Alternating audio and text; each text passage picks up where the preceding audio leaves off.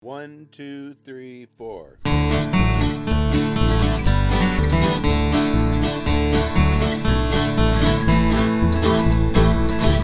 Welcome to season two, episode two of the Netbuskers podcast.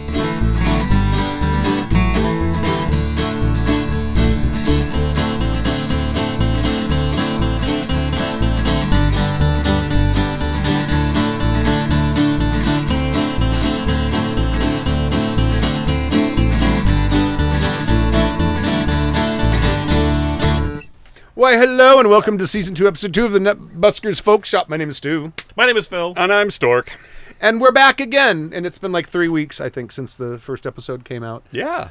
Uh, we've gotten some good feedback on it. I got a couple emails we'll read after the song. You know, it, it's weird. We're always here. We just sort of put stuff out in the void. I don't know if anything hits or Yeah. not. So it's always good to have feedback. I enjoy it. it's yeah yeah feedback is fantastic if you want to email us about a song you want us to do or a question you have about any of the shit we're talking about you can do that and you can email us at contact at netbusker.net and it, that email address works because we got two emails Oh, what? And this is the first I've heard that there's two emails, so we certainly haven't read them. So when, when we when we talk about them, it'll be absolutely spontaneous. exactly always Always. Stu and I the way to once we once had a phone in thing, and and and we we had, got a, we had a, a google you remember you used to be able to get a phone number from google for free Sure. and you could set that this thing and you could have it forward to your phone or you could also have it go to a voicemail so i set it up as a voicemail line for happy jacks Okay. which was our old our other podcast, which is still going. Happy Jack's RPG podcast. and we one of the makes first me and laugh. second one we Still did. makes me laugh. We did. We're like, okay, um, we got s- I- we got some voicemails, so we're gonna play them on air live, and then we're gonna react to them. And Stu's like, I haven't listened to any of these, so it's going to be a surprise. It's going to be Oh great. my It just God. this is what cute. This is why I Right. queued off because you're like, why I didn't know we had emails. And I'm like, And then there's like I think three of them. Yeah. And like the first two are just you know people who call in. The third one is a wrong number in Mandarin. and we're like no no no no no no. I'm like, and then I, I I mute the thing, and both of us just. it makes me still laugh because So any of you that thought we weren't like th- when we lied when we said we weren't listening to these before the show, and, and it, it- it just it still makes me laugh because the the person just didn't say hello hello oh wrong number they proceeded to like leave a message in mandarin oh yeah, it was a whole thing. It was a whole thing. I would have said I have thoughts. It was a message. Yeah. Someone obviously didn't listen to the greeting. no and just left a message. and that's what made me laugh even more so and then i couldn't get it together for the rest of the podcast stu and i giggled like a bunch of schoolboys Hopefully they weren't stranded in the middle of the know, ocean right? No, on it a, a satellite phone with one bar left, Yeah. and we were their last call for help. No, I'm sure it was. Are you interested in improving your home? Yeah, it was- Please call this number. No, if you it want, wasn't. If you It want was solar panels. this was before all of that it was Yeah, it was. The, this wasn't like this is before the, all those scam calls. This is years like it was ten years ago. It was a long time ago. Get scam calls in the 80s. What are you talking Oh, about? what? Yeah, but not very often. Anyway, and you wouldn't get them in Mandarin. No, no, that is true. That is true. it still makes me laugh So, do you, uh, do you guys want to do Liverpool Judies first or Green Man first? well first of all Li- first of all let's talk about the fact what, what we just did we recorded two songs today Yes, we did. and one is one is a Stu Venable original that uh, that we wrote uh, ten years ago, At least. oh, I can tell you probably. and I believe you actually wrote it as a request. No, I didn't. I don't think. I no, no. I don't think. I think this one just came to me. Okay, and then the other one is something I picked out years ago. I heard it uh, many many years ago on a sea shanty album, and it's uh, it's called Liverpool Judies, and it's a sea shanty of which there's much to talk about just in the tradition of sea shanties, shanties, I'm gonna chantés, look and see chantés. what- Oh, Shantae. That, I think that the root of shanty is chanté from the French. Which means charmed? In chanson, Chanson, that's what I meant. but that's different. That's, That's a a shampoo. And not Chausson, who's a French composer. or saison. That which was is Saison, the fantastic, painter. Which is a beer. variety of Mm, beer. yeah. Painter. Probably. Oh, it's uh, it, it was on "Wish You Were Beer," and it was recorded uh on in 2012. So I 11 probably wrote it in 2011. Okay, So 12 years ago. 12 years ago. Nice. Do you want to talk about that one first? Sure. Okay. Well, agree. Uh, th- this song does have a story to it, a backstory to it, I should say, and that is um, when we first started working fair in 1994. Um, we had no stage time. They didn't give us any stage time, so we sang at the washing well because they would let us sing there. We'd go sing at the maypole. If we found an empty stage, we'd seize it and sing a couple songs, but that didn't happen very often. And the other place that we were always welcome to come and sing was the Green Man Inn. I need to I need to give one little broad background here. For those of you that don't know what Renaissance Fair is like, which is a little behind baseball, there's these environmental areas. Uh, back in the past, there were more than there are now, but these environmental areas are areas where the, the actors and, and street performers and stuff can just go and hang out, or sometimes they are a reenactment of themselves. Celt Camp sort of reenacts a, an actual camp full of Celts making boats or whatever. And the Green Man was the fair's depiction of an actual inn from that time. And so there was a gate, there was a fence, and there was tables for people to eat on and children running around. And it was ostensibly an environmental area, but it was a place where we as performers could go and kick back, eat our lunch, and just also just sort of we could be on stage, but not worried about performing in the streets and being on the entire Would they time. would they make food? Would they actually? We would a- bring our own and have sort of picnics, but then we would have, make a show of having the picnic. We would talk in BFA and eat and all of that. But um, Right. that's that's kind of the backstory. So it's it's an environmental area, but it's not really a stage. But people yet you could do some performing there. And they also they also, most importantly, had kegs. Yeah. And you could buy in for a share of the kegs, whether you were a member of the Guild of St. Albans, right? I think it was started Yes. St. Albans. Whether you were a member of the Guild of St. Albans or not, you could go and you could buy a share, and they give you this little card. And you could go and show it to them, and then they'd fill your tankard up. And fair used to have these guilds, which were just loose affiliations, and people And they would- still do. There's, and- many of these guilds still. and these people would be part of these groups and that way the people that were part of like the court is all one group and so that way the person who's in charge of court knows who the people are and who's in charge of and then the military that's that's another guild and they're all part of their own thing so i'm just describing sort of what the the hierarchy and how fair kind of works for those of you that have never worked in a, an And I- environment like that. And I should mention, I joined the band ten years into their run. yeah Into Yes. your run, so I I had never been in the um, Glen Helen as a as a member of the band. I was there as a patron many times, but um, it wasn't until Irwindale. So a lot of the environmental things she's talking about, he's actually they're describing it to me because I actually have no idea. so Oh, anyway you, i wanted you to went as a patron. I went as a patron, Okay. yeah. But there, I mean, I was you know I climbed the ladder thing, or I do the scavenger hunt, or I you know tr- try to so, get laid. So the Green Man was kind of our. We, we got to use the Green Man sort of as our home base. We would keep our stuff there. Because you and I were in another singing group at the time too. You were, were two other singing groups. Well, no, by were. that point, I was just, just country managers. Good, good company was going. So you and I had stage shows with another group, and then we would go and hang out at the Green Man as sort of our And do it- backstage, and then you know, and then you could actually literally go backstage and smoke or make a phone call or whatever. and then, or, and then they had these tables up a, along the front front of the fence, and you'd stand up on the tables, and it was like a little stage singing out to the street, Ah, yeah. and we'd get. Which probably happened in the original taverns in the 1590s. Anyway. Absolutely, Oh, they encouraged us. Oh yeah. They were- they were all more like they were like. The more you do, the less that we have to stand up here and like. So they would do bits Yeah. to people, to passersby as they walk by. There's an environmental area, and it was a lot of it was really good stuff. You know, Pop and Jay would do his things, but when singing groups showed up, they were like, "You guys are welcome to hang out here, but you got to do some singing." So we would do three or four songs. Yeah. Uh, every singing group did. Sounds like what you're saying is by 2011 you missed it. Well, see, that's kind. That's kind of part of what. What the fuck happened? Oh. What? I hit my I hit my mute button. that's that's kind of p- what- part of what the song's about. But we ended up um, wanting to start. uh, Originally, we wanted to start sort of an actual stage, like a scheduled stage, and originally we were going to talk with. Um, we talked with management with St. Albans, the people that ran the Green Man, to see if we could come up with some sort of collaborative thing where the alehouse and had an actual stage audience could come in and sit at it. We're trying to come up with this. And uh, we had a meeting with Fair, and this is back when Fair management wasn't always the most constructive. And they decided to pit us against each other. You may not even know this because I don't think you were in this meeting. But they basically said, "Oh, we got a, another group that wants to do something," and they basically sat there and, and wa- wanted us to try to outbid each other. Whereas what we were talking about was doing something cooperatively, and they saw. I don't know. I, it seems like they kind of saw it as an opportunity to see if they could get more out of us than what they Right, did. for- for and of course, as a result of that, the second year of Rogues Reef Stage, we built the stage and we built our hooch next to it, and it became kind of our stage. Other acts were there, mm-hmm. but we built it and we sort of stage managed it. And that's kind of you know n- now with the Merry Wives at uh, Irwindale. Uh, it's kind of the same way. It's like it's a kind of an environmental area, but it's also a stage. And Right. So that ended up happening, but it was originally supposed to be part with the Green Man Inn, and I kind of felt set up by management a little, and I think they did too. And there were some hard feelings between the Boggards and Green Man Oh, for a couple years after that. Um, that I did not know. Not, not like serious, mm. but like, and I think in- in hindsight, I look back on it and I thought probably around the time I wrote the song, it's like you know what? I think those fuckers set us up.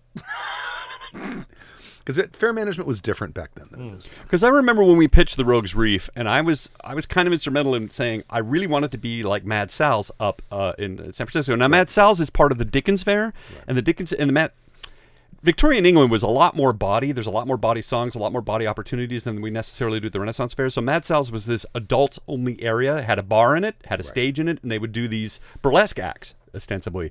And we were like, that's what we want for the Rogues Reef stage down south. And once I said that, they were like, oh, oh, we get that. Well, we kind of already had that because when we were doing when we were having these meetings, we'd already had the first year of Rogues Reef on the island. right. So we got a taste of that and what it could be, but we wanted it to just be Yeah. more. Yeah. So by the way, by the way, Dickens Fair is great. It is. Oh, yeah. It really is a great I love experience. to go there every year. and when I uh so I wrote this song years later. But it was kind of about a sort not not necessarily making amends, but sort of like trying to kind of Mm-hmm. reach out because if you may recall, I believe this was the CD we asked Mother Bumby, who was one of the guild mistresses of St. Albans that ran the Green Man Inn, if she would write the liner notes for the CD, mm-hmm. which she which she she did. So we, th- th- in some ways, the song was kind of a mending fences song, mm-hmm. or like mending ties, I should say, not fences.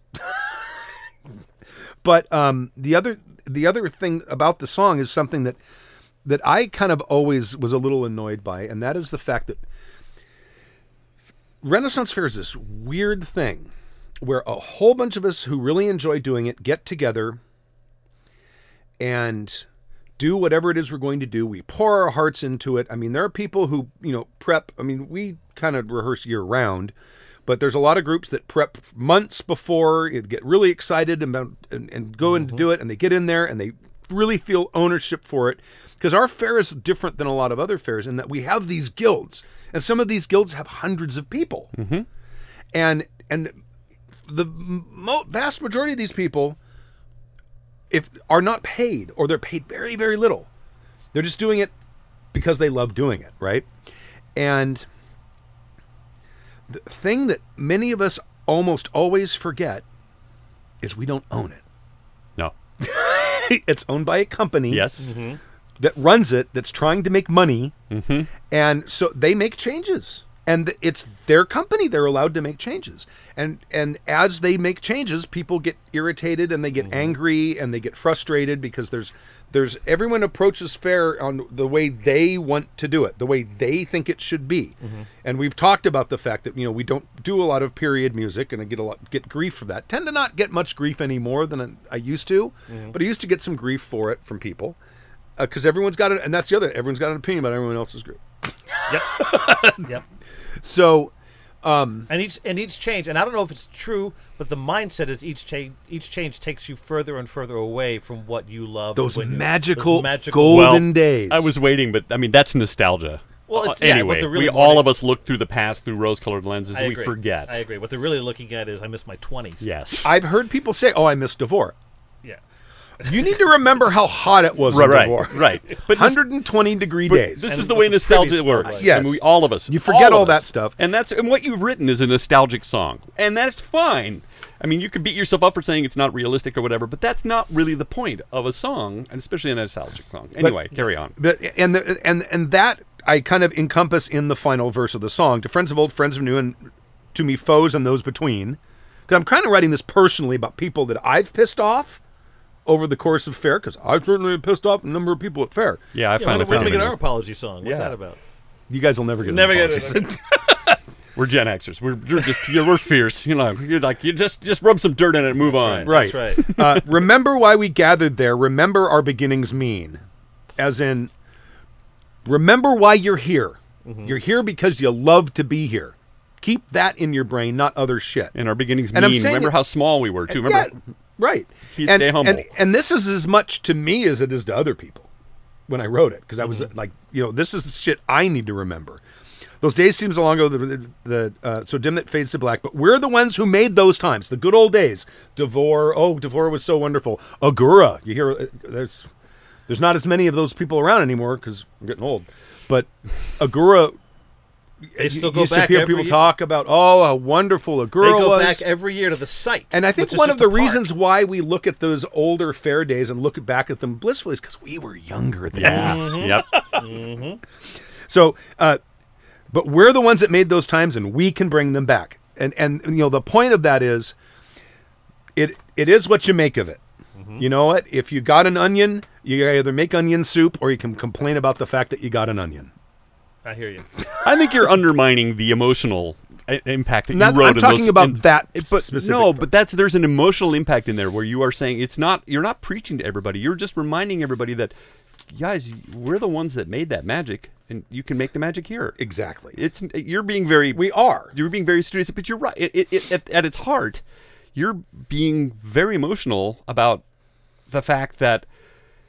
It- it's- remember, we did all of this. It's Right. not gone. It's kind of a call changed. to arms Yeah. Well, to ourselves. Maybe to you. I, our- to I our- see it as a reminder. It's like the, those times were great, sure. We can keep making great times. There's nothing stopping us. and that's a great lesson to take across everything you do. And I'm a perfect example. Is I didn't I didn't know this Green Man thing, and yet I'm having a great time doing this thing for the last 20 years, and uh, uh, it, it uh, still holds up for me. And people cry when we do this song. Weep. Keening. There's Yep. people that keen, and they request it because they like that song. Because, I mean, I talk about the fact that this is a community that's been going on for 50, 60, um, almost almost 60? 60 years now. I don't remember. It's been going on since before I was born. Yep.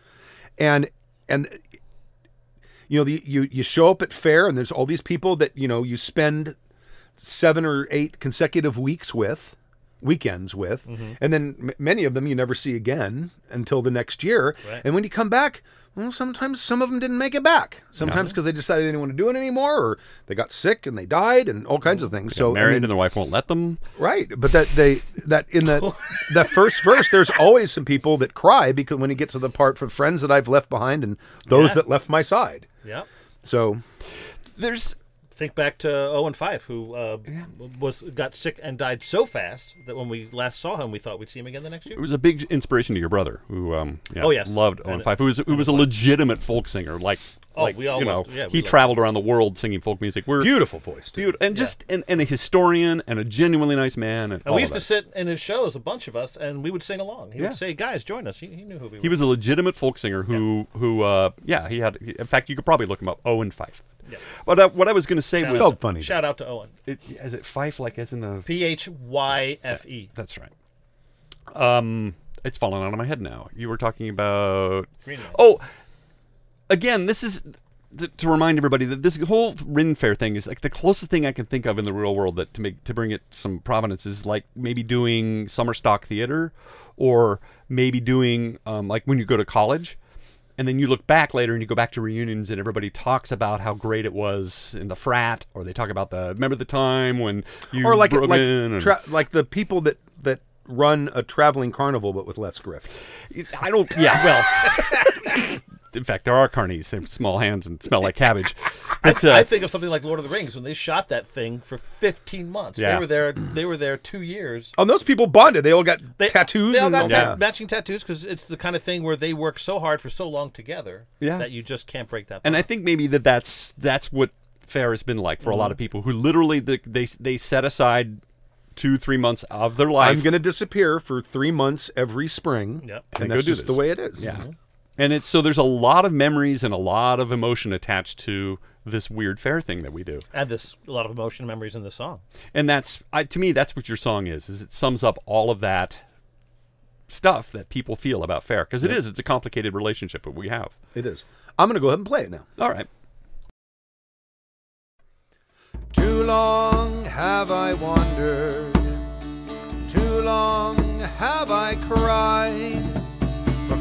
friends that I have left behind, and those that left my side. I long for those days when I would settle with a grin and sit and laugh and drink and sing at the Green Man Inn. So keep an eye open toward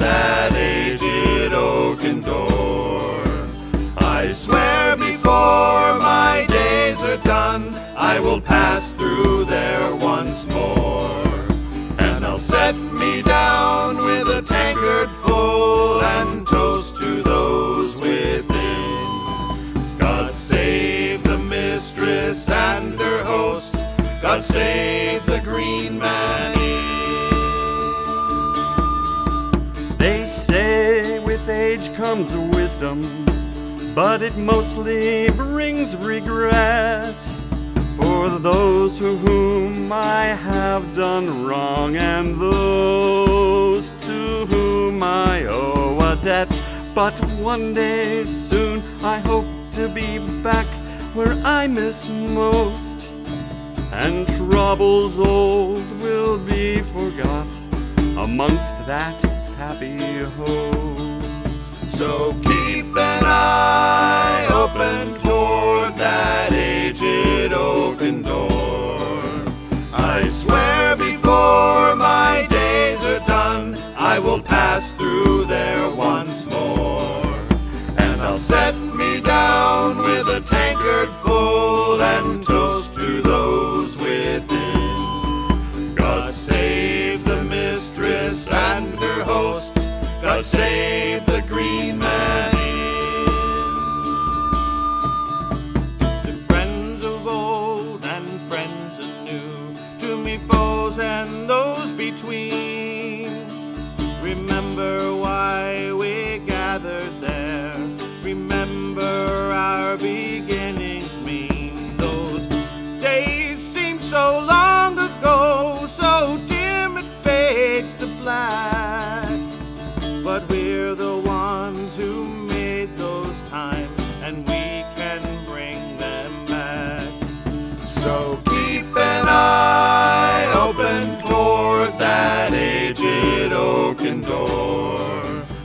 I swear before my days are done, I will pass through there once more.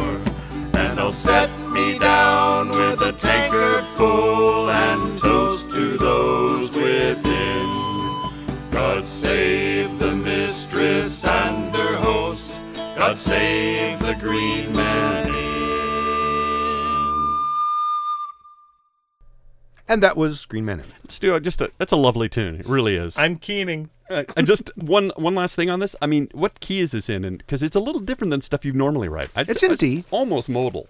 No, it's in D. Okay. It's just it's. I mean, it's in one of the two keys I write almost everything in, D or G. I know because the bass line doesn't go. I don't know. It doesn't go where it usually feels. It's like got it needs to. yeah. Well, it's got the chord progression's a little different. There are three. Then There are stuff three keys. You write in B minor a lot too. B minor is D. What? B minor is the same as D. but not D minor, which is the saddest of all keys. Anyway. D minor is the same as F. Yeah. Okay. I, there, I know I know the relative major and minors of like three keys. Mm-hmm. That's why when you play an F, there's a D minor as a transition, or you Just play in D keep, minor. keep there's my F. relatives out of this.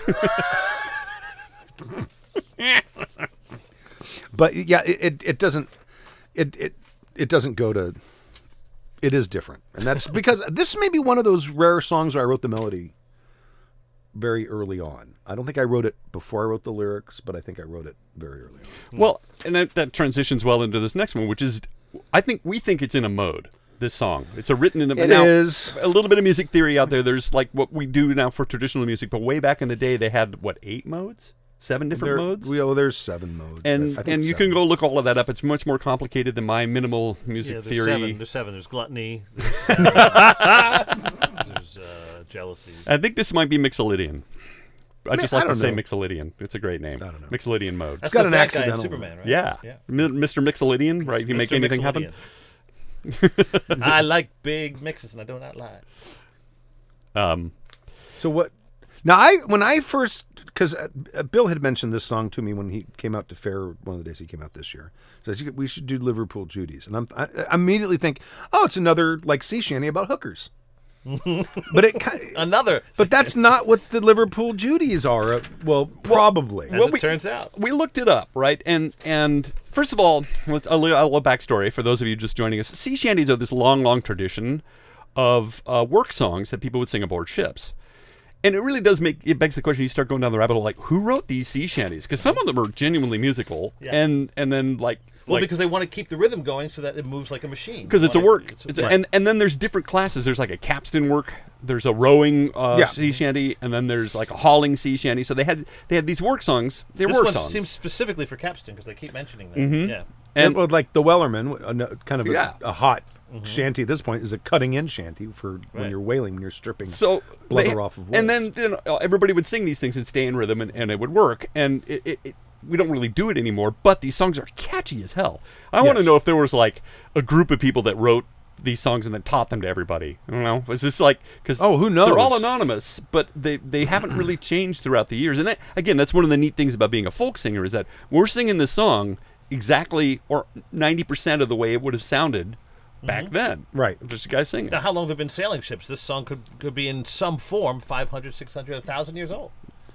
Absolutely. And the, the, the interesting thing to me is like we we picked a tempo where it sounded good and it was easy to sing and everything else, but the tempos of these things were determined by the work. Exactly. And and it in fact, I think that we need to have tug of war contests at fair next year and we need to pull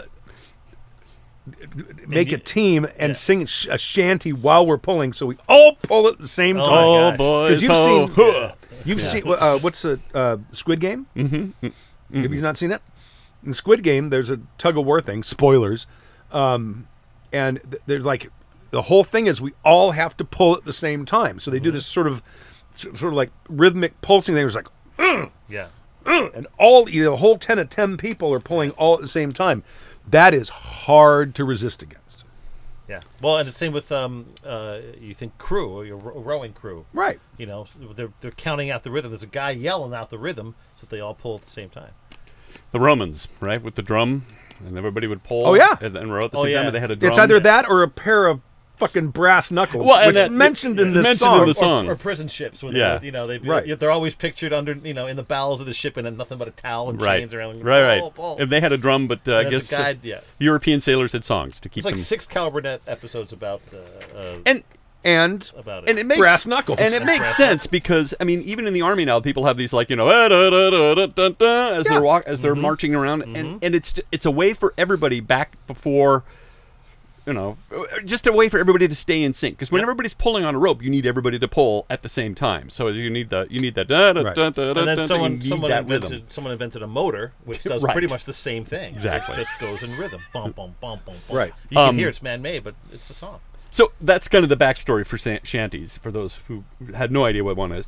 Um, and then yeah, when we were talking, when we were doing a little research on this song, uh, first of all, there's two versions of it. There's New York Judies and then Liverpool Judies. I think it's New York. No, Anyway, I think one they're San- both called Liverpool That Judies. One's New York, one's San Francisco. okay, Oh, it's where they go. that's yeah. where they go. they end Um, up back in Liverpool. and and and you picked the dir- the dirtiest of them. I picked the one that had horn it twice. yes, 'Cause- and It's, it's just his eyes perk up when he's. and which brings us Oh, to where. You, bad word. where you wanted to stay, what you wanted to say earlier, which is um, Judy's, and I think it's a double entendre because the Judy's, it turns out, is also either the the trade winds or the currents.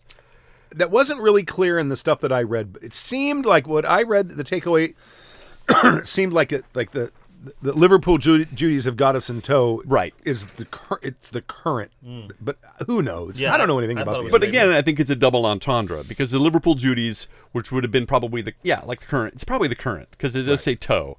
It's probably the currents have got us in tow, and then the haha Judy is also the name of, of a of a girl, a woman. So it's double clever there, Yeah. you know. And it's and we in our in our modern day and our modern perch, we like to dissect this thing to the point where you know this is what they meant exactly. I'm like who knows? People people had a sense of humor back then Yeah. too. Oh, I'm yeah. just- That's true. double entendre was quite popular everywhere, Lust and I lust. guarantee you that that this was hysterical to the sailors and anybody that knew anything nautical because oh, we used it two ways. Right.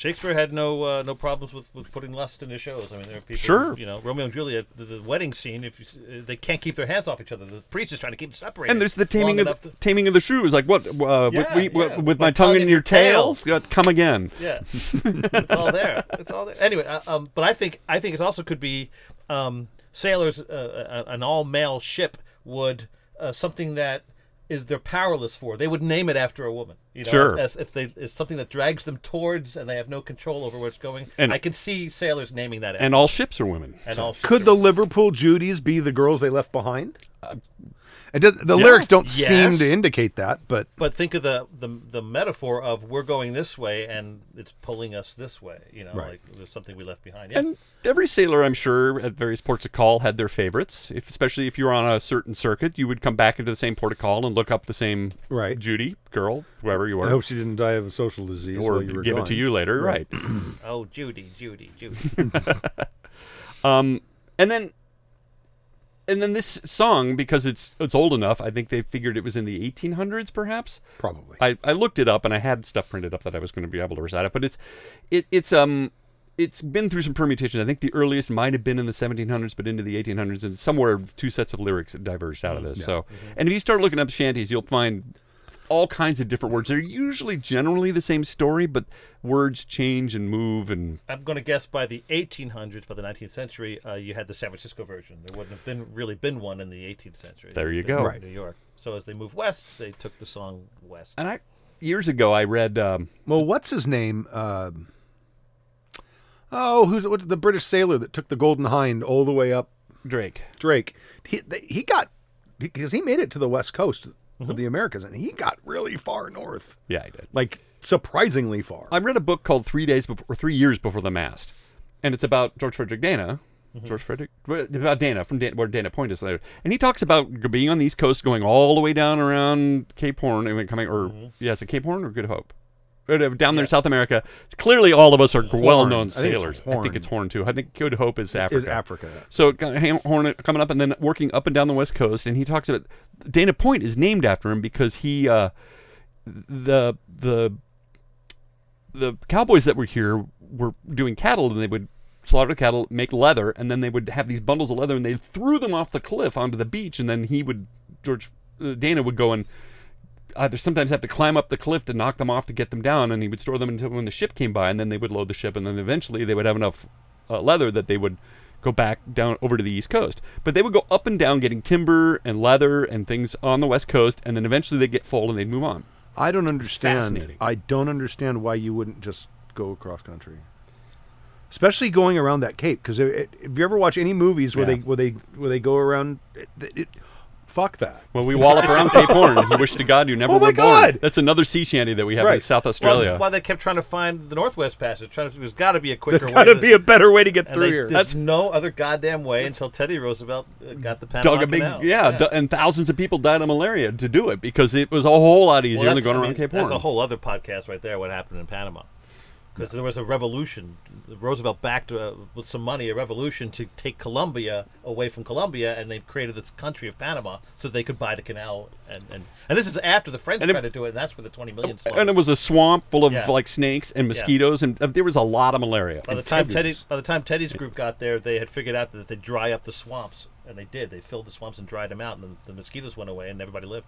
Not everybody, but you know. So- the only thing that killed you was the construction. and it was not a cheap and oh not Oh an God, easy endeavor. So I mean, it was that was it was worth it to dig that big trench than it was to go all Yeah. the way back around that yeah, Cape Horn. it's crazy. Should we play it? Sure. All right. From Liverpool to Frisco, a roving I went to live in that country. It was my intent, but drinking strong liquor like other damn fools, I soon got transported back to Liverpool, and it's row, row, bullies, row. Them Liverpool Judies has got us in tow. I joined the Alaska lying out in the bay, awaiting fair wind to get underway. Her crew was all weary, all sick and so sore. They had too much liquor, they had too much whore. And it's Row, row, bullies, row. Them Liverpool Judies has got us in tow. Then up stepped the mate in a hell of a stew, looking for work for that sailors to do. It's four stops and halyards, they loudly did roar. And play a la patty, ya son of a whore. And it's row, row, bullies, row. Them Liverpool Judies has got us in tow. One night off Cape Horn I shall never forget, and oft times I sighs when I thinks of it yet. She were making twelve knots with her main skysail set, and diving bows under the whole of us wet. And it's row, row, bullies, row. Them Liverpool Judies has got us in tow. We was hauling and pumping the whole bloody way. By Jesus, on that trip we sure earned our pay. The mate was a cow son, the bosun was worse. With rough knuckles they added some weight to a curse. And it's row, row, bullies, row. Them Liverpool Judies has got us in tow. Here's a help to Cap Samuels wherever he be, a friend to a sailor on land or on sea. But as the first mate, when he's like to pass, I hope that he hangs from the yard by his brass. and it's Row, row, bullies, row. Them Liverpool Judies has got us in All right, and that was Liverpool Judy's. again, it's a it's a it. I like the uh the tune. It's it is that's what we were talking earlier. It's in a mode we think because it doesn't quite go to the modern era. There's sometimes you were saying it's weird because it, you like it makes you Kind of doesn't resolve very, Right. very Yeah. well. to our jumps modern ear. very We're like we're, we're like Jumps. there's, there's missing that that big bang at the end. But It's the sort of chorus is great. Chorus is great. But I mean, especially people who listen to primarily popular music Mm-hmm. as opposed to like classical music and things like that. Um, we're very used to one, One- specific mode or you know Aeolian, which mode is minor. Yeah, one four five. That's what that's all modern music is like that. And this stuff ends because it goes weird places. Um. Anyway, uh, sea shanties are an amazing thing. We should probably explore more of them on Yeah. this because uh, as folk music goes, it's it's fascinating. Again, they're work songs, but they also are little capsules of what was ha- happening at the time. They're time capsules, and that's awesome. It is Music truly is, is. music makes a great time capsule, mm-hmm. and it's enjoyable. Absolutely. As opposed to o- opening up a time a real time capsule. Oh, look, moldy books. and, and the nice thing about shanties, or at least the fun thing about shanties to me, is that uh, as opposed to being sort of idyllic and, and nice, they're nasty and dirty, and they really you get a whole sense of how hard and terrible things were, or even yeah. how nasty people were. Well, the fact that I'm- mean, I've already alluded to it, but the the, the with the bosun going around with a pair of fucking brass knuckles, Right, it's like, right. oh, you're not working hard enough. I'm going to give you a couple lumps. We didn't write this. This is this is comes to us from the past. This is some author from uh, two three hundred years ago writing the- writing to us. And the reason they weren't working very hard is because they're all hungover and sore from the, from the women and drinking. I mean, you know, Love that. and probably you know thin rations, and they hadn't, yeah, hadn't eaten watered much. down rum. All right, uh, we got a couple emails. I'm going to read them real quick. Okay. Can't wait. Uh, this first one is from um, Andreas, uh, former Happy Happy. I, I remember Andreas. Yeah, yeah. Hi there, Stu. I just wanted to send an email asking if you had another season coming, and then it dropped. Yay. Uh, I love the new format with the three of you. There's always more lively dynamic uh, when there's more people in the room. Good stuff. Uh, I loved when you talked about how you write songs, how you start with the chorus, and how the, to develop a melody. It would be very cool to have more stuff like that in future shows. Maybe disassembling one of your own songs? Question mark. I'm looking forward to the new episodes. Thank you, Andreas. I appreciate it. Wonderful. Stu, Stu glosses over the fact because it's writing songs. It's I don't want to say it's easy, but it's just it's something Stu does, and he, I don't think he understands the fascination that those of us out here on the outside who can't do that are fascinated with that process. For me, it's a very fickle thing. It's like if I got a good idea, then it's gonna I'm gonna write a song and it's gonna be done in 20 minutes. Mm-hmm. If not, then I'm gonna sit and labor over it and pour over it, and then maybe it'll be good, but usually not. Well, for, there, okay. I sort of talked about it last time, but there's there's musicians out there that are really great musicians. We have a couple in our band who can read music flawlessly and they're very good, but they don't write music. It's a kind of a different animal. Um, and I equate it to like like when you're watching a movie, and I was always fascinated at the special effects. Like when Star Wars came out, I'm like, those spaceships are really cool. How do they do that? And I can go uh, watch. Now you get to watch the uh, the back behind the scenes, Sure. and see how the trick was done. And I kind of think it's the same fascination with the people who write music. I can sing, I can rap, but I can't really write a tune like you do. And maybe you can't even nail down how it is you do what you do. But I think it's fascinating to, as an insight to a, a creative yeah, and your creative process. A lot of us just are, we love to see how that happens. And some of us use it as a starting point to start our own processes. Sure. So I, I, I encourage you to talk about your creative process more if you're comfortable, because sometimes if you start talking about it, you can like end up like not, not, uh, yeah.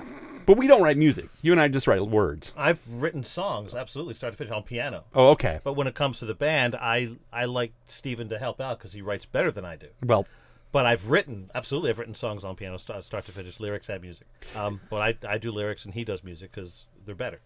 it works better that way. And uh, honestly, the melody, I, I pro- of all of the things I do when I write songs, the melody's probably the thing I spend the least amount of time on. Well, that's the thing that came to you first. And you can tell if you look at earlier songs because it's like one note, one note, one note, one note, up, one down, no, down here because the chord changed here, and then up here because the chord changed Well- as well. And it's like that's barely a melody. but then that, that also begs the, the question, or it doesn't beg the question, but it but there's a the other skill is arranging, which you've gotten very good at, at least in this style too. You're working you're working in an almost I'm very good at arranging style. for this band.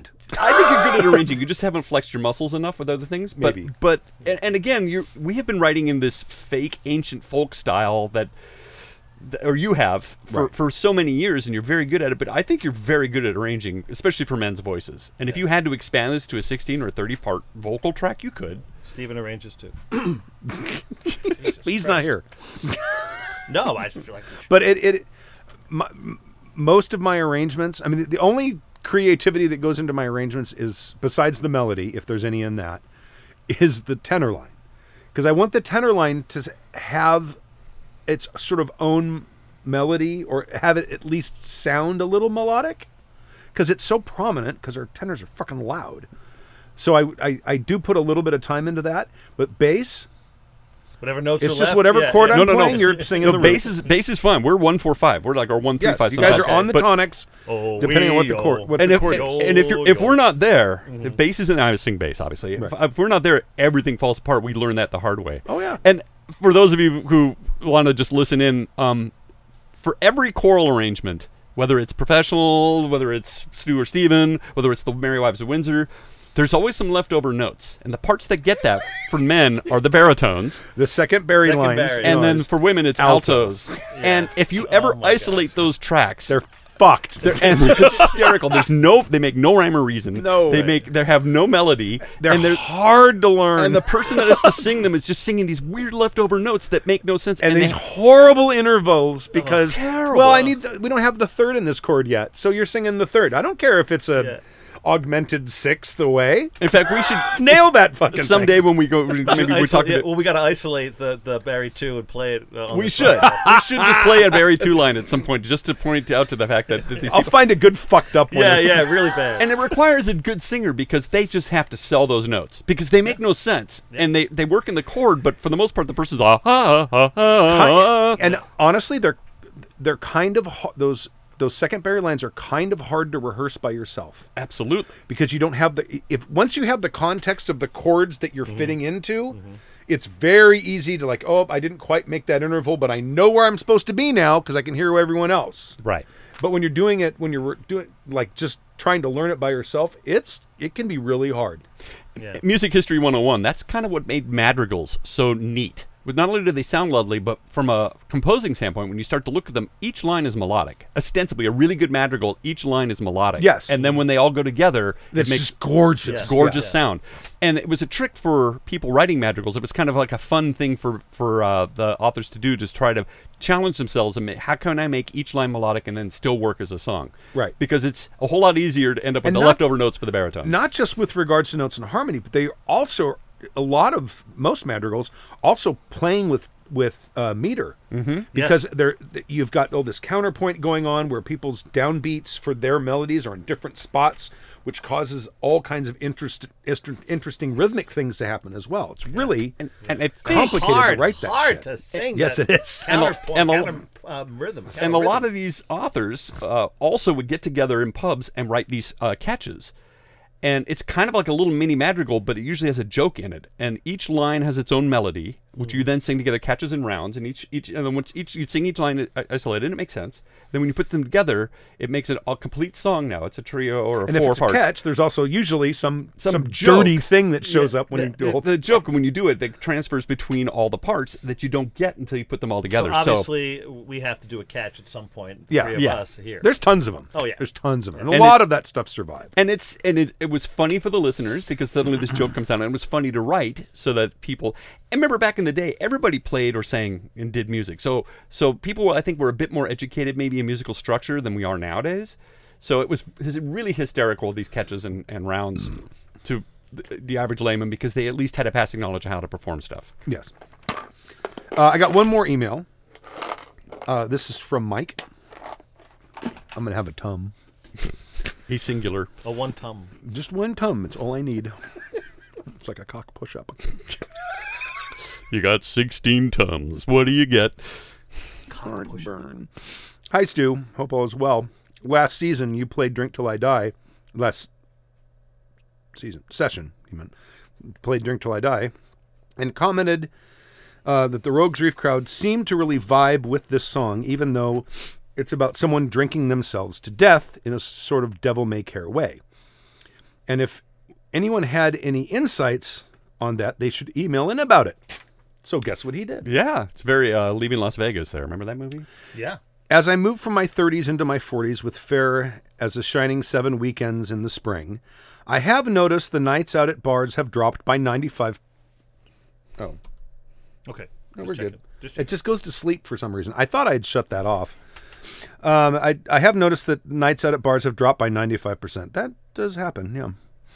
And uh, even concerts are down to maybe 50%. I'm also definitely not a g- goes golfing and crushes a six pack or more of beer throughout the day and or football Saturday Sunday with beer and wings guy.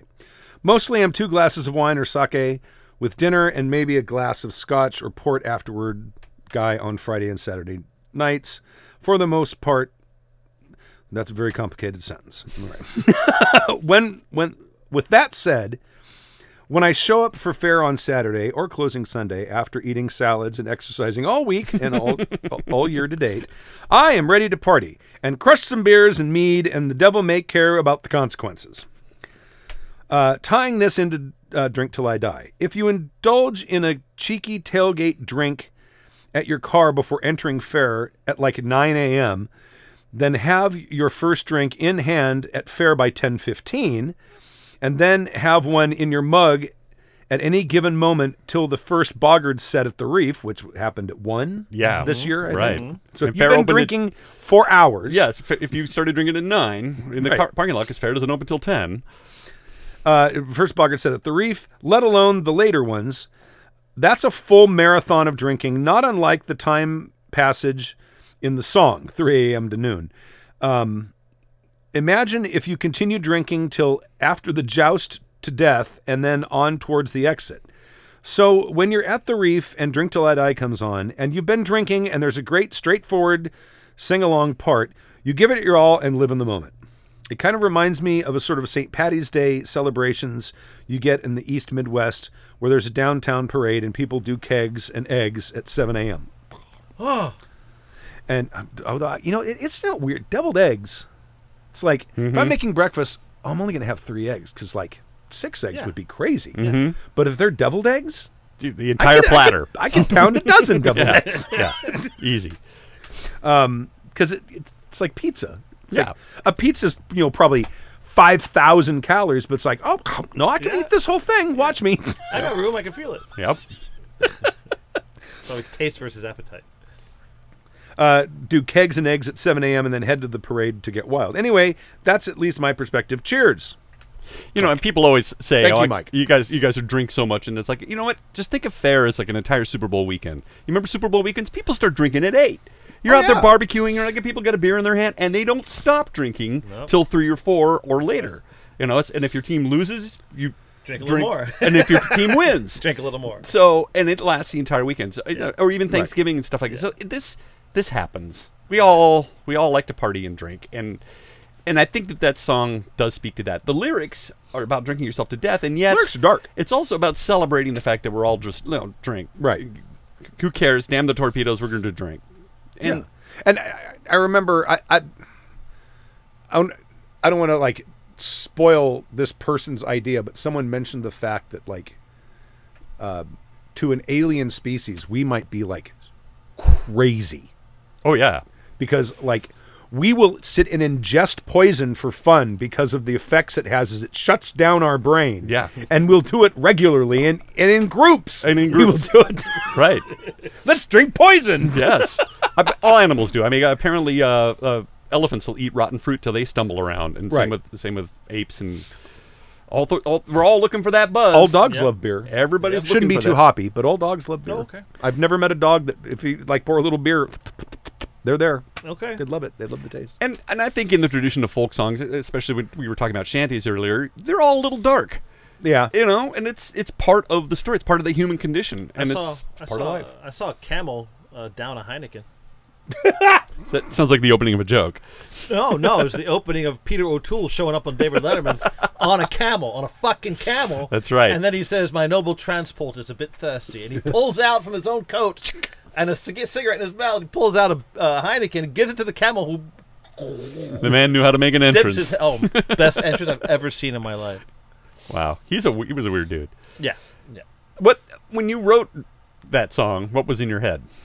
That a long time ago. Yeah, Well, you mentioned "Drink Motherfuckers" where it all started. Yeah, well, that yeah, chant. It was inspired by a rap song that Charlie did. Charlie was our old engineer. He was Yeah. the unsinging boggard for many many years. He's st- we, Still a good friend. he could unsung still boggard. engineer any song if he wanted to. It's up to him. Um, and he had written this thing for a home brewing show, a uh, uh, podcast. I Right, can't he remember had what his it was own called. podcast. Brewers. oh, I don't remember the name of it, but I think it's still going. Hmm. Um, and and that's where the because in the thing because it was a rap song, and in the thing. He got to one part where it goes and drink motherfucker drink motherfucker drink and then it, you know the lyrics go on and I'm like can I and I asked him can I steal just that one section for a song he's like yeah sure I'm like okay thank you The rest is history. and Rest then is history. wrote the whole thing. and it i mean i i think the lyrics are dark but a lot of people just don't necessarily listen to the lyrics or they, they put their own spin on it everybody's looking forward to being able to shout Drink, motherfucker, drink, motherfucker, drink. Yeah. and that kind of came out in the performance so we all just decided like let's get the audience to do this because originally we were doing it Right. and now the, the jokes come out we've written signs and now the joke comes out we don't actually even say it much no, anymore I'm using it to catch my breath. Right. Me too. and we get and I'm out there pointing at the audience and having them shout it. So at the end of the day, we sometimes use it as an excuse when Ferris says, "You guys shout motherfucker." It's like we don't actually shout that. That's you guys. That's them. And to me, to me, the song's a metaphor. It doesn't mean you're going to drink till you die. It Right. just means I'm not going to stop until I'm done partying. yes. right. Uh, Ain't nothing wrong with that. No. anyone have anything else they want to bring up? I, I have a very brief escapade about my adventures. in- Right. We should keep this going. In, in the continuing Just a little saga of Stu and his Well, detector This is a short one. And it's Okay. what? The, the metal metal detector. detector thing. Oh, that's oh my gosh! What remember, happened? Remember, we left Stu That's with like, right, "I'm gonna right. next Um, episode." Next time I see you, I'm going to have done it. so Very people co- do want to know. Very complicated thing. your your brother actually even like said to me, "It's like I want to know. I want to know what Stu finds." Well, Everybody's invested now. Yeah. I, I did that right after th- we recorded that last session. I went in on my laptop in the house and I did a deep dive to try to find places in this, the sort of San Gabriel Valley area, where which is where I live, where I can use a metal detector without getting harassed. Because that's Sure. one of the problems is a lot of places you go, especially if they see someone with a metal detector, they know that they've got digging tools on them. They're going to start putting holes in their lawn or their putting green or whatever. the or if you fuck they find are. if you find uh, you know some Viking horde, they're going to want a part of it. So it's like, hey, if you're gonna, Oh, you know, right. yeah. Right, right. Yeah, that's the whole thing. Like that, like in like all of these, um, everything I've read about it, they talk about the fact that sometimes the most lucrative stuff you can find is on private property that someone else owns, but you have to have a. They actually, almost all of these clubs make like a form. like a yeah like a boilerplate form where you can fill in your information and have them sign it. And these are these are you know uh, agreements that have been tested in court, so they know that they're they're sound. No, I could easily see somebody wanting a piece of the action that you did all the work and they want the money. and that and that can happen if you if you like you go on someone's land and you find out oh look there's a fucking Viking burial ground and there's like a giant ship and a shit ton of gold and Yeah, all kinds of other stuff. Suddenly, if that guy says, "Oh, that's on my land, so that belongs to me," Yep. it's like, well, you signed this contract that says otherwise. That Yeah. we're going to split it, which is usually, I think, how they go. And this makes me think of Buddy Hackett's duck story. Steve and I love to tell That's it. a You know that joke? The No, duck I'm not story. sure. I finish this. I'll tell you the duck Okay. story. So, so I um, I I start looking. It's tough to find a place to to do this. I mean, the you can go to the beach, but but I'm I'm not close to a beach. It's a 45 minute hour drive from here Pasadena to a beach, right? So, I that I, I was looking for someplace close because I want to go early in the morning, but I want to have to wake up three to get someplace by four or four thirty, so I can go and do it without you know people getting in your way. So then I went on Facebook and I looked for Facebook groups and I found pa- Pasadena treasure hunters. I'm like, oh, this is awesome. They meet at some Methodist church, but it says they don't meet. They meet on the first Monday of the month, except July, of course. And we missed. I missed the first Monday of the month in June because we'd already re- we recorded after that. So and I wouldn't be able to make the July one. So it was going to be. It was going to be the August one. I hope they meet in the basement underground. Well, let me finish that story because it gets stupid. so, I'm I'm I go and I look at the group uh, a couple days ago, and it says, "Oh, we've decided we're gonna have a meeting in July, July 3rd, at the such and such Methodist Church. Here's the address." I'm looking at the address and I'm like, I do not recognize that street. I've lived in Pasadena for 19 years, 18 years. And I'm like, I do not recognize that street. I think I know where this is going. There's two Pasadenas. There, the other one's in Texas. Yes. and Yes, it that's- and this is not the first time I've been tricked by that. I looked, I'm like, God, and, and then, like these people are showing their finds, and they're fucking amazing. Yeah. it's like this guy's got all kinds of like you know little round bullets from some battle somewhere and shit. I'm like, and I'm thinking like, The Alamo. where are you gonna battle, but they're gonna find a bunch of bullets in Southern California. I don't think you're gonna find anything like that. Pasadena. We didn't have pitched Pasadena- battles here. Pasadena, California is a very, very, very old section of, of California. Yes. uh, Of LA, but we didn't have any battles. Not here. old enough had, that we would have forgotten battles. We had hotels and asylums and mines. Up Oh, in sure. the hills, it's full of like old mining stuff. yeah, But even the gunfights were east of here. I mean, we Yeah. didn't- Right. This wasn't a you know. See you down in the West Texas town of Pasadena. No, nobody wrote songs about it. So then I so I left the group because it's like God damn it, it's in fucking Pasadena, Texas. It's like everything have such a good time down there. All the groups that I've Oh. tried to join are they're like, oh, there's a Pasadena group for this, great. Oh, it's Pasadena, Oh, Texas. Pasadena, Texas. You know why? Because you can't find anything in Pasadena, California. No, Nothing's here. well, there is stuff. I mean, the the one thing I noticed is a lot of people were talking about uh, going to beaches, and, and and like on that particular site for Texas. I, I don't know if Pasadena, Texas, is anywhere near a beach. I have no no idea where it is, but people were talking about going to the beach, and they'll have like an area by the restroom where you can like hang your towels up when you go use the restroom. and You come back out and you get your towel. And all of these people said that's a great place to go and detect is underneath where all those towels are hung. Because people will take a ring off, they'll take shit off, set it on the towel, go play in the water, come back.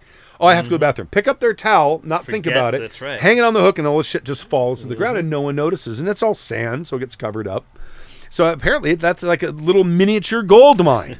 Yeah, we were talking about this at rehearsal. There's like sort of two classes of detectorists. There's the people that will go to old homes. I mean, they, there's some crossover, but there's people that will like maybe go to old ghost towns or old homesteads, and they look for buttons and buckles and nails and stuff like that. And then there's the guys that are like treasure hunters, and they go to old swimming holes, and they go to the beach, and they go underneath the boardwalk, and they're looking for cash and watches and money and cell phones and that kind shit of that thing. people lost. So, yeah, Yeah. and and uh, you know, you go online, you can see people that like their their year end haul. It's like a bowl full of like gold Coins. coins stuff, and yeah. jewelry and Yeah. br- uh, bracelets and that kind of stuff. And then there's historic guys who are like, yeah, I got an old belt buckle from Puritan times from this old uh, homestead that I was you know out in the woods. You're like, Right. but and- and they're both worth money, but there's almost sort of two different mindsets there. So my next my next plan is to start a Facebook group for like foothills area, Pasadena, Sierra Madre, Altadena metal detectors and see if there's any out there that join. And then say, "Hey, where can I go to do this?"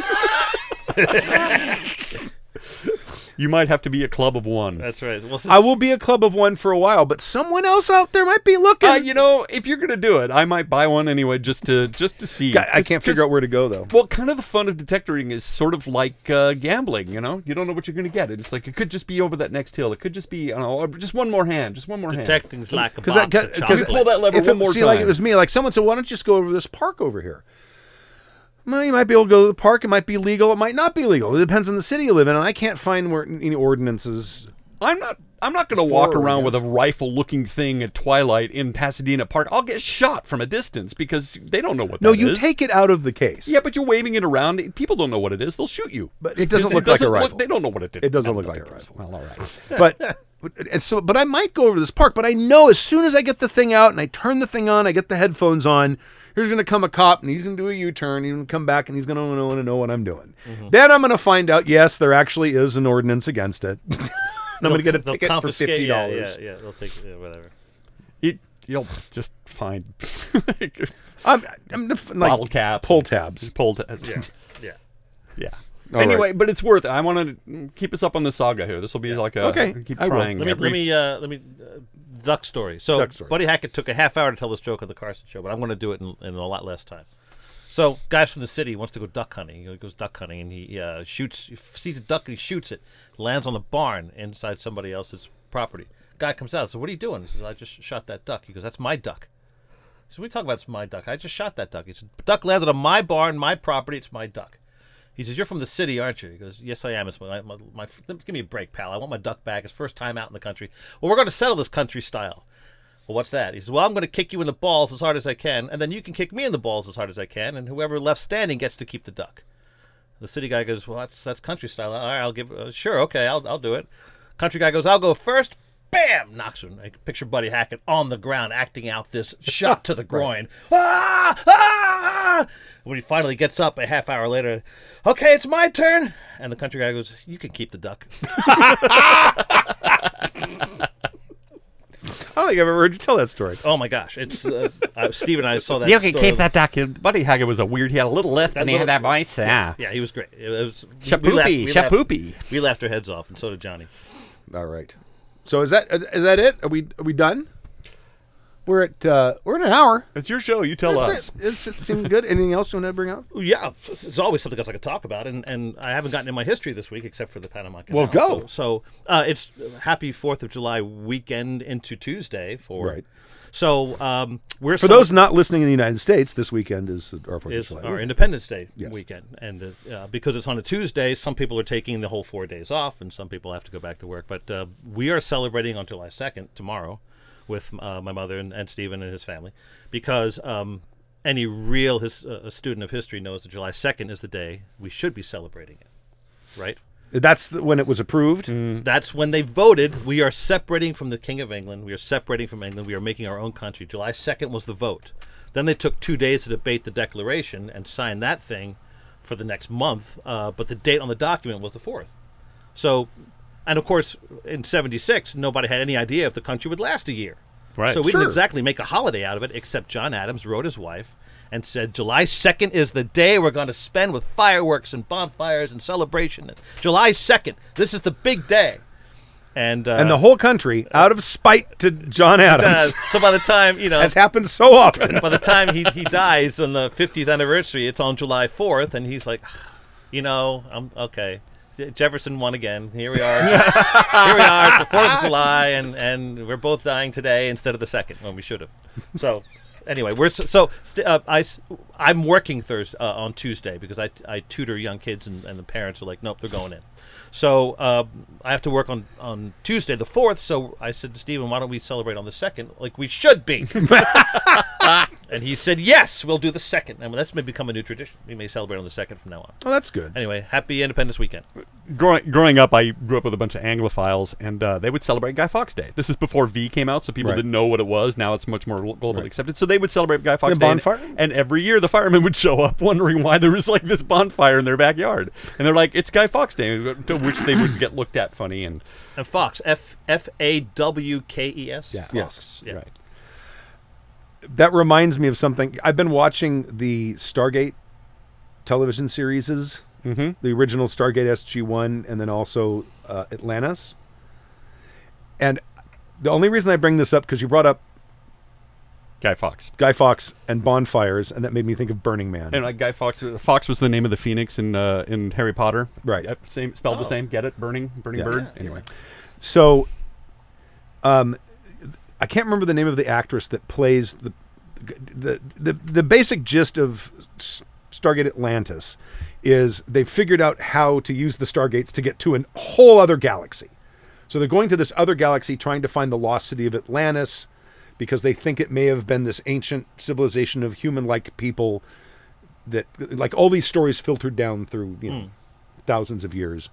And so they they they go on this expedition to find the city and the woman who's in charge her character had been introduced in the other series stargate sg1 in the previous season.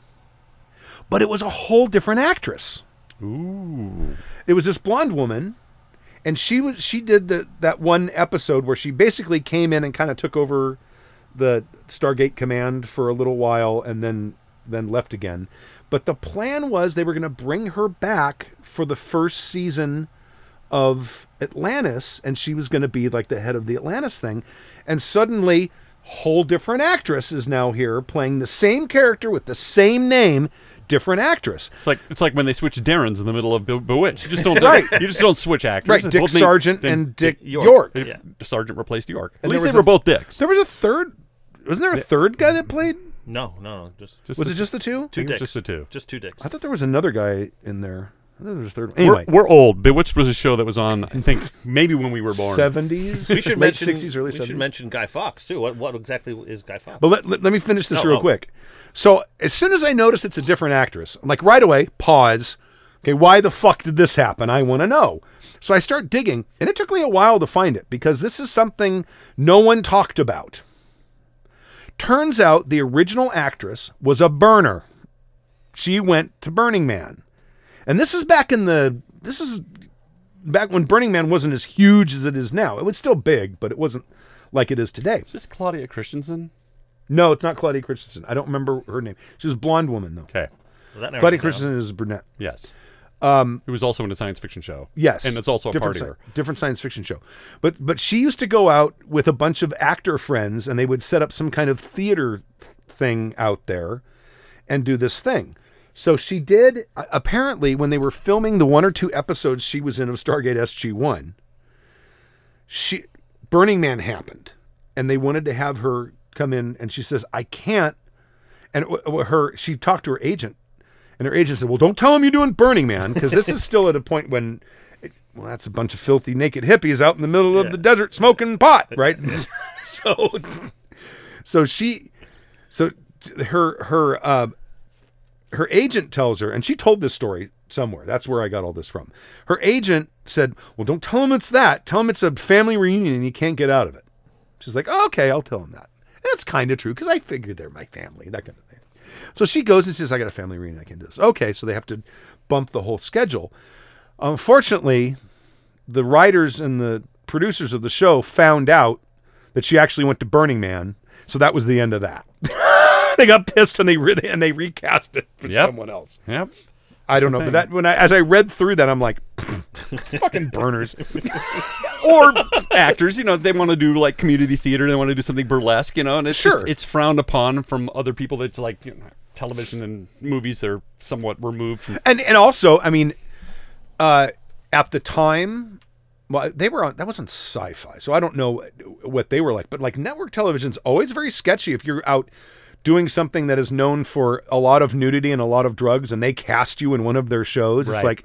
Because they, they have, uh, I mean, up until very recently, they had morals clause and shit like that. It's- Well, be- yeah, because they, don't want to lose any viewers. Right, and Right. you represent the studio. It's like you're always kind of that person back way back in the studio systems. They would curate these actors, and they had an image, and they would go Right. back and that's a whole thing. The whole the whole disconnect about being a performing performing artist anyway, whether you're a musician, actor, and all that, is really really tricky because well, even from a creative standpoint, you want to do your own thing, and yet you still have to eat. So you have to you have to do things. You have to sing jingles or go be a studio musician. And uh, what you really want to be doing is something else. You want to be playing jazz. Right. Well, you got to film that commercial when you want to be doing. Um, When you want to be doing Shakespeare, yeah. you, and you don't even necessarily want to be making money. You want to be doing your art. Yeah. So you go off to Burning Man and do your own art thing, and then Right. you get chastised for it because you're not doing paying the bills. Orson Welles did pea commercials. Uh, uh, pea like the the food, not the He also did wine commercials. wine commercials Sell no to wine. make the money so he could do his theater pieces. What was that? Sell no wine before it's film- time.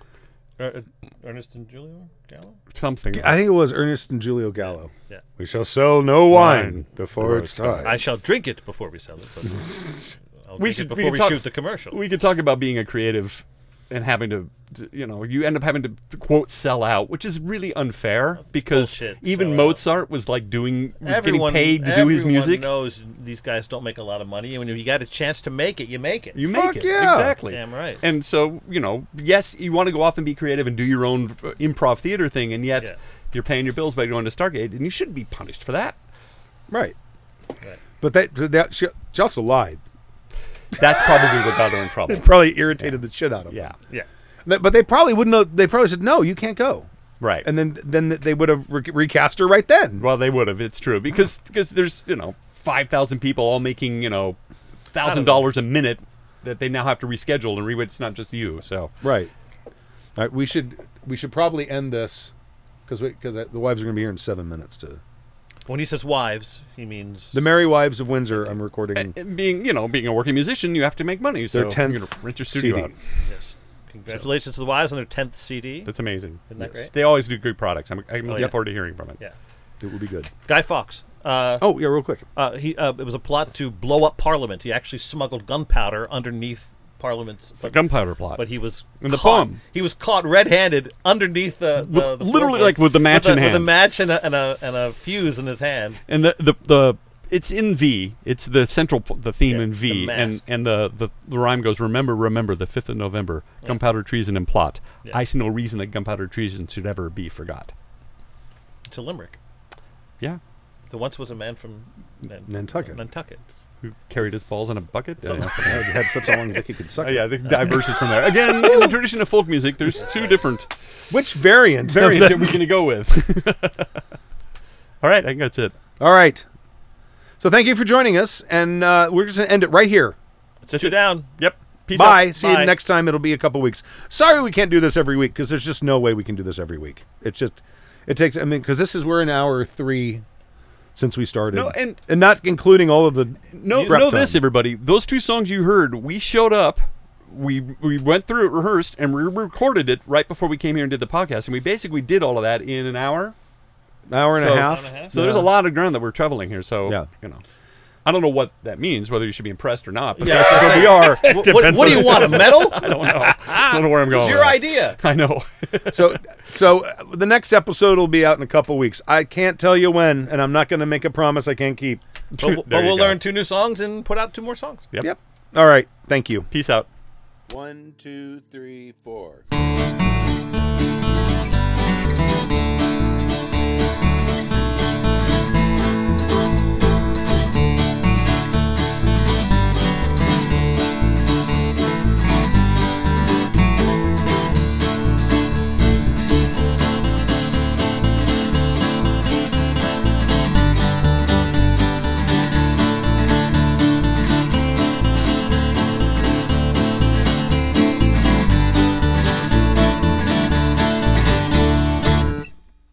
The preceding program has been a presentation of the Angry Folk Media Empire. bum bum bum